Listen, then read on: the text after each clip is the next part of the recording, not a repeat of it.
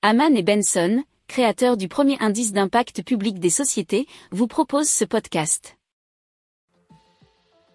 Haman and Benson.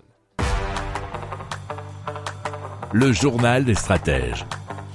Et donc l'Union européenne et l'Égypte ont signé effectivement un partenariat sur l'hydrogène vert. Et donc je cite Franz Timmermans, qui est vice-président de la Commission européenne. En Europe, nos besoins en hydrogène vont augmenter jusqu'à 20 millions de tonnes d'ici 2030. C'est RFI.fr qui reprend ces déclarations. L'UE espère produire elle-même 10 millions sur les 20 nécessaires. Alors, le choix de l'Égypte, ajoute le vice-président, vient aussi de sa proximité avec l'Europe.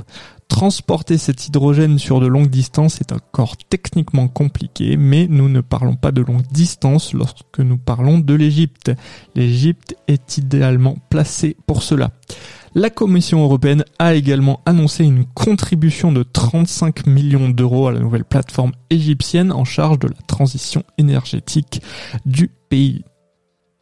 Si vous aimez cette revue de presse, vous pouvez euh, vous abonner gratuitement à notre newsletter qui s'appelle La lettre des stratèges, LLDS, qui relate, et cela gratuitement, hein, du lundi au vendredi, l'actualité économique, technologique, énergétique, mais aussi de l'hydrogène, et puis de tout ce qu'on trouvera super intéressant pour votre vie.